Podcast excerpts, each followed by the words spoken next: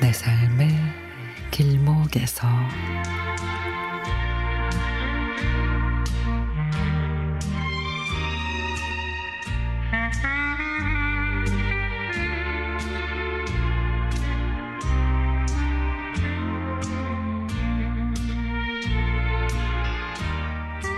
층간소음으로 이웃 간에 불화가 있다는 뉴스를 들을 때마다 아, 이웃끼리 그 정도 양해 못 해주나? 그러면서 남의 일로만 생각했습니다. 그렇게 우리 집은 이웃들과 서로 배려를 해주며 잘 지내 아무런 문제가 없는 줄 알았는데 아래층 사는 아저씨가 우리 집 소음에 대해서 얘기를 하십니다.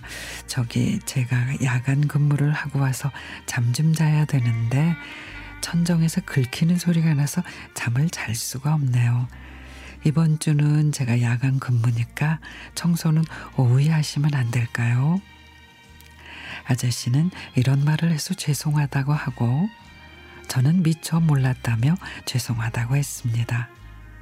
밤새 일하고 왔는데 우리 집 청소기 소음 때문에 잠을 잘 수가 없다니 너무도 미안했습니다.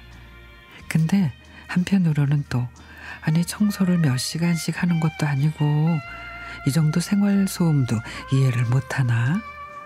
더군다나 내가 그 아저씨 언제 야간 근무하는지 어떻게 알고 내가 일일이 청소 시간을 맞출 수도 없잖아.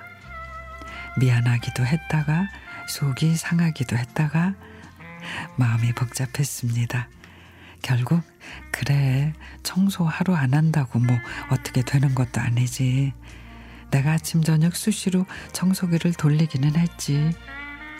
이참에 나도 청소 강박증 좀 내려놓고 살아야겠다. 이런 생각을 했더니 마음이 훨씬 편해졌습니다.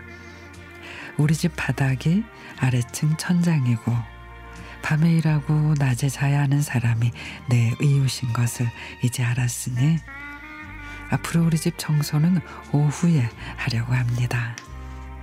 서로 조금씩 이해하면서 아래층 이웃과 덜 더 잘 지내야겠습니다.